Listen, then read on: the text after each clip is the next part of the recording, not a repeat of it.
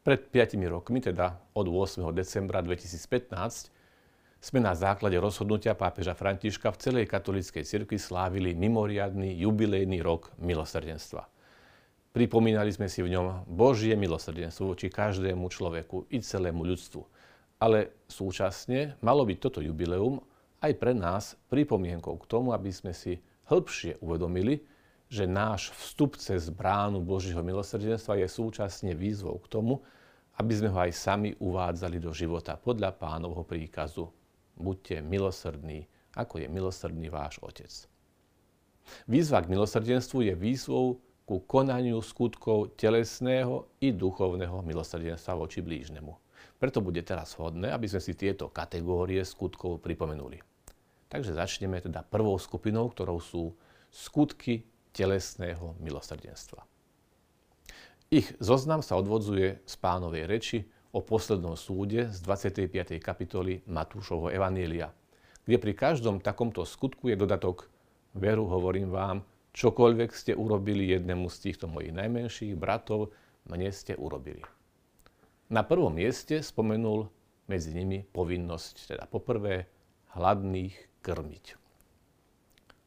Pri tejto výzve, ako aj pri nasledujúcich, by niekto mohol možno namietať, že základným poslaním kresťanstva nie je riešenie sociálnej situácie či plánovanie distribúcie potravín. Veď aj Pán Ježiš nevyriešil otázku hľadujúcich navždy, aj keď dokázal nasýtiť zástupy niekoľkými bochníkmi. Mnohokrát sme sa vyhovárali aj na to, že sám Pán Ježiš povedal, že nie len z chleba žije človek, a teda že my sa budeme v cirkvi zaoberať najmä duchovnými vecami, otázkami viery a nie potravinovou pomocou. Ale pozor, to by bolo trochu falošné chápanie našej viery a isté zľahčujúce pokúšanie oddeľovania viery od skutkov viery. Na toto upozorňoval už apoštol svätý Jakub vo svojom liste slovami: bratia moji, čo osoží, keď niekto hovorí, že má vieru, ale nemá skutky? Môže ho taká viera spasiť? Ak je brat alebo sestra bez šiat a chýba im každodenná obživa a niekto z vás by im povedal: choďte v pokoji, zohrejte sa, najedzte sa, ale nedali by ste im, čo potrebujú pre telo, čo to osoží? Tak aj viera, ak nemá skutky, je sama v sebe mŕtva. Možno by sa v dnešnom svete niekomu zdalo, že nejde o konkrétnu povinnosť, pretože sa len málo kedy stretávame v každodennom živote s takými situáciami skutočného hladu, ktorý by sme mali riešiť a ktoré by sa nás bezprostredne dotýkali. Skôr sa nám vynoria vo vedomí zábery z dokumentárnych filmov z krízových oblastí vo svete, možno z nejakej časti Afriky alebo Ázie, z nejakej situácie neúrody a hroziaceho hladomoru. A chápeme to skôr ako výzvu k zbierke na charitu a medzinárodnú pomoc. Ale väčšinou takéto situácie chápeme skôr ako niečo vzdialené, čo sa nás priamo nedotýka. Samozrejme, aj prejavenie štedrosti v takejto situácii je časťou plnenia si tejto povinnosti konania skutkov telesného milosrdenstva. Niekedy by sme aj boli ochotní poslať nejaké to euro na charitu či na misie, kým na to nezabudneme. A väčšinou po chvíli aj zabudneme. Aj na našich uliciach v meste môžeme niekedy stretnúť žobrajúcich, ktorí hovoria, že sú hladní.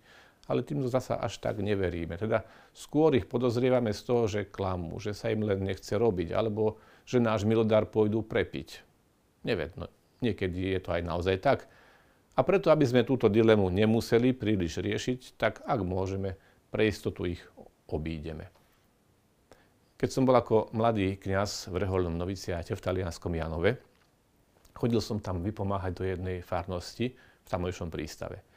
Miestny kňaz Don Renzo zriadil v priestoroch pastoračného centra aj miestnosť, kde sa mohli prísť najesť núdzni, povedzme, že bezdomovci. Ale častokrát to boli aj ľudia, ktorí sa proste dostali do ťažkosti. Pamätám si najmä na jednu dvojicu mužov v stredných rokoch. Jeden z nich bol Vietnamec, námorník, ktorého tam v prístave prepustili z akejsi lode a nemal ako sa dostať domov. Don Renzo v rámci farskej charity zariadil, aby tam vždy mohli dostať niečo na zjedenie. Aspoň nejaký sendvič. V nedeľu ale chcel, aby niekto z farnosti priniesol do farského centra kompletný obed. A tak sa stalo tradíciou, že vždy jedna rodina podľa rozpisu na farskej nástenke niečo navarila pre týchto hladných, ktorých si farnosť tak trochu adoptovala. Ale to, čo ma neobyčajne zaujalo, bolo to, ako tento Don Renzo nástojil nielen na tom, aby nejaká rodina priniesla jedlo, ale aby v tú nedeľu po liturgii táto rodina prišla si urobiť svoj nedeľný obed do farských priestorov spolu s týmito chudobnými.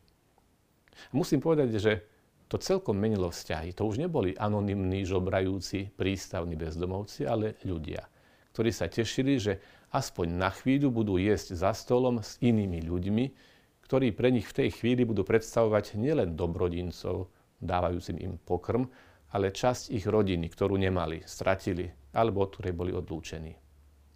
Ešte teraz mi ostal v pamäti obraz jedného z nich, ako bol šťastný, keď mu títo farníci dovolili pohrať sa s ich deťmi, ako mu jeden chlapček sedel na pleciach, lebo chcel na koníka.